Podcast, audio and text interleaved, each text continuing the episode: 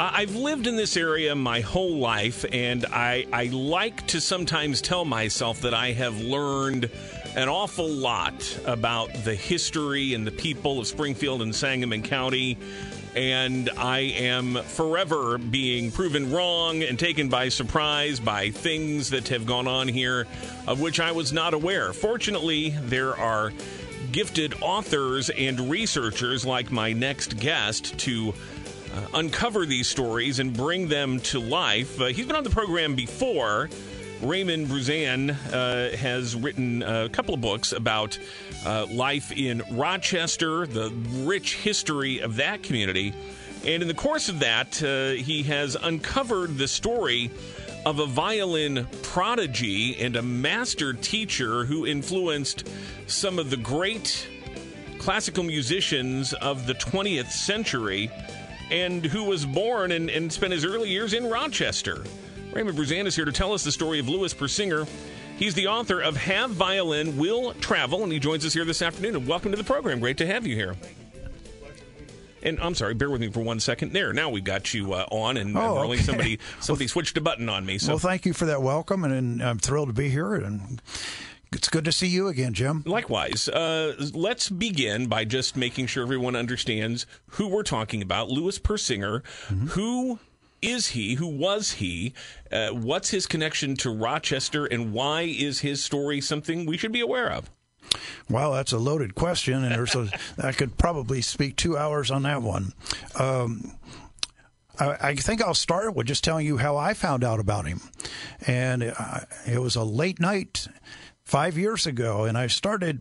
I was doing research on uh, Rochester history through the newspapers in Springfield, and I did, was doing this through the internet, and I came upon this story um, about a f- famous violinist. The whole story was wonderful, and then it just happens to mention that he was born in Rochester.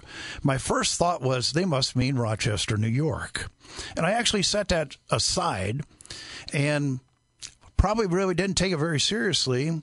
About 45 minutes later, I by that time I had found three more articles written in Springfield papers about this super violinist, and um, one of the newspaper stories nailed it. He was born in Sangamon County in Rochester, Illinois.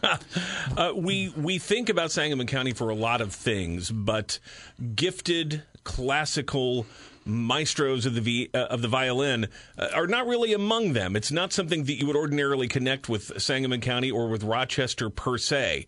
How does such a musical genius wind up with those origins?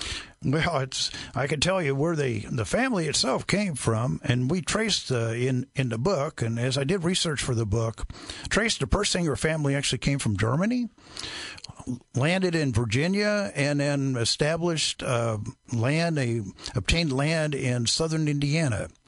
And Louis Persinger's grandparents were are actually buried there. So that's kind of where my research started. They came from Indiana located in Illinois eventually. Um, uh, Louis's father was Amos and his mother was Susan. And Amos got a job at the Rochester train station as a ticket agent. So that's what brought them to Rochester. They arrived in 1886 uh, Susan Louis's mother, talented musician, played the piano, played at weddings, and um, I would characterize them probably as a poor family. They didn't have a lot of income, but they lived in Rochester, and we have uncovered a lot of evidence that they were actually there. Now, uh, does Louis's talent emerge during his time in Rochester? He was young uh, mm-hmm. when when he lived there with his family. Uh, was there any inclination at that point, uh, any indication uh, that he had the kind of gift that we're talking about here? How did that talent develop?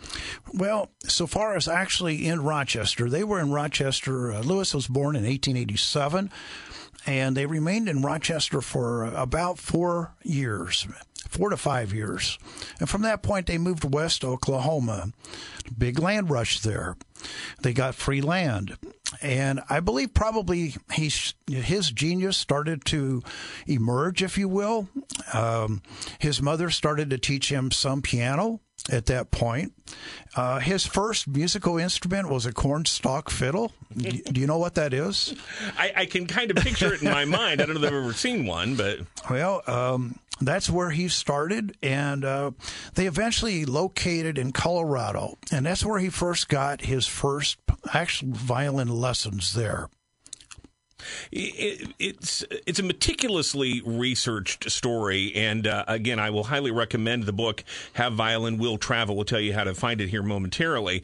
Uh, but it, it's uh, it's such a, a, remarkable story when you you know trace the, the, the family tree going back for the generations, and then the movement of this family. And as you said, not a wealthy family, uh, and uh, there was indications, in fact, that they they lost their shirts during a, an American Depression in the 1890s and yet somehow they continued to manage to find ways to nurture Louis's talent and to eventually be able to send him overseas with the help of some pretty generous benefactors. Absolutely. A gold miner, as a matter of fact. They lived in Colorado Springs, and their lives crossed with uh, a gold miner who was one of the wealthiest individuals in America at that time. And he loved music. He was a generous individual and heard Louis play. He knew that the family was poor, that there's no way that they could send him to school. But um, he offered and he paid their way, wrote a check for I think it was like a thousand dollars, and at that time that was a lot of money. Sure, we're talking probably about twenty thousand there. Paid for his education to send him and his mother, Louis and his mother, to Europe, and they enrolled at Leipzig Royal Conservatory of Music. And I don't know if you've heard of that place, but that was like the top violin school in the world. They had incredible violinists there, and Louis was exposed there. He was 13 years old when he started there, and he graduated with honors. We're talking with Raymond Bruzan. He's the author of Have Violin Will Travel, the Louis Persinger story. Uh, Louis, born in Rochester, but then obviously, as we've discussed, uh, made his way overseas to study uh, at one of the greatest violin schools in the world, uh, and then became himself a very noted performer but then also a, a, noted teacher of the violin. That's very true. About uh, somewhere probably about 1920, while they were located in San Francisco, he started taking on students. And he took on some of the most difficult students and he took on prodigies. Now, these are students that have incredible talent, but are a real challenge to teach. Because and, often they have more talent than the teacher. that's probably quite true. Well, anyway, he uh, he was sought after by parents to take their kids on, and of course, many parents thought they had prodigies uh, in their own kids. Um, Louis refused to take any student younger than six. And it is through that that he started to develop a large number of talented individuals. And one thing you do, if you do a search with Louis Persinger on the on the internet, you'll find a long list of violinists who, through their adult years, became incredible performers. At some point, though, after he was taking these students on, he was offered a job in New York. To teach where? To teach at the number one school of music in the nation at the Juilliard. The Juilliard. And so, again, I, that will tell you something about the extraordinary level of talent and also the ability to impart and share that talent to others. Uh, some of the students of Louis Persinger became among the best known violinists in, in the world in the early 20th century. Names such as? Oh, Menuhin, Ricci, Stern. Um, I'll bring up Stern because he was actually here in Springfield in 1984 and performed at Sangamon Auditorium. And it's kind of interesting that you know he was performing just a few miles away from where his his own teacher had been born. Do we have any indication that Isaac Stern was aware of the of the connection or the proximity of his uh, his famed teacher's roots to where he was performing? I I have no evidence of that. Uh, Louis Persinger, uh, again born in the 18, uh, 1880s, and uh, and um, developed again as a, a, noted performer and teacher through the 20th century. Um, tell us about his his later years, without giving too much away. Um, you know what what becomes of Louis Persinger? Well, he had a personal life. He was married. He had two children, very talented children as well. Um, his first wife died in 1954. Uh, interesting enough, he did remarry, and he married one of his students who was only 18 at the time. And he was somewhere in his late 60s, if Six, my math's 68. 68. She was 18. She was 18, and but every evidence that we could find was that it was a happy marriage. They had four children, and um, we found wonderful stories about them from those children. We interviewed one of them in particular that gave us stories and pictures, and um, it seemed to be a very loving family. You traveled uh, quite extensively to uh, to research uh, his life in these various communities in which he lived when the when his parents took him and moved west. How did COVID uh, in, interrupt or interfere with the process? it had a major impact on us because originally my plan was to start traveling and interview individuals. For example, in Indiana, where his family came from, there are still Persinger family members there that I wanted to interview. I made it very challenging. And the same goes, I wanted to, of course, travel to Oklahoma and to Colorado Springs. Um, wasn't able to do that, but I interviewed a lot of people by phone, internet letters, and uh, were able to put together that story. We did travel to Europe, though. Would you like to hear that story? Absolutely. We traveled to Europe because of the one of the flyers that I happened to have from the Juilliard mentions that he played in Vienna, Austria. And my first question was since we, Pam and I, were celebrating uh, our anniversary and a trip to Europe, and we knew we were going to be in Vienna. So um, that raised a lot of questions like where did he play? When did he play? What theater did he play in? Does, does, does you know is that theater still there? Well um, through help through a museum in austria in vienna i found the answers through the newspapers there. He played there in 1920 or i'm sorry 1911 in january. He played at the Ehrbar concert hall we looked that up, and sure enough, the building still existed.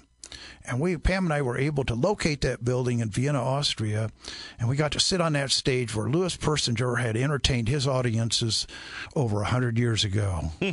he, uh, of course, uh, traveling Europe, eventually had to uh, return to the states because World War One broke out. Correct. Uh, yes. So uh, it is a, a, remarkable document, not just of this uh, individual's life, but of music and culture in the early 20th century and how world events impacted all of that as well. are there any family ties or connections to Louis Persinger remaining in Rochester? Is there any remnant of his existence there? We have one individual who lived in Rochester who contacted me, and she definitely is a distant relative of Louis Persinger. We also have a contact in Bloomington, Illinois, who also provided a lot of information, helped me develop the book. Uh, and they both contributed to the book. So we do have some Persinger relatives here yet in Illinois. It's a, a remarkable thing uh, to have uh, an extraordinary life that seems to get a little bit lost to the sands of time, and then you're able to, to come back and give us a glimpse into the, the life, the, the psyche, the talent of someone who really had a profound impact on, on a lot of people. And again, uh, not just his music, but then teaching and developing students to create extraordinary music and the impact they had all throughout the world. It, it's an incredible story. It was fun to write. It was fun to research, and uh, and we're having fun with it right now. It's called Have Violin Will Travel, the Louis Persinger story. Raymond Bruzan is the author. And how do people find your book? Well, uh, first of all, the want to make note that Monday night I am a speaker at Lincoln Library here in Springfield at 6:30.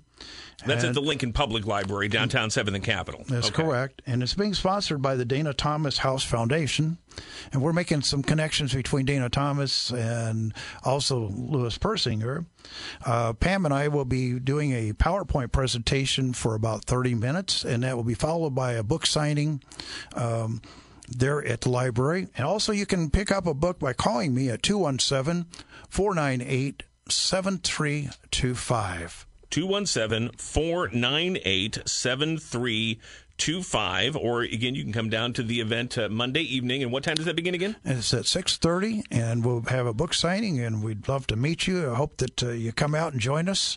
Uh, one thing that pam and i do enjoy doing is sharing knowledge. We both have educational experiences in our background, so it's kind of part of our lives. You'll get to hear a lot more about this remarkable story. Raymond Bruzan, thank you for sharing a part of it with us here today, and we encourage others to go out and find the book. You can also find recordings of Louis Persinger uh, playing and actually talking about the craft of violin online, places like YouTube and things, so you can get an even more full picture of uh, his life and legacy.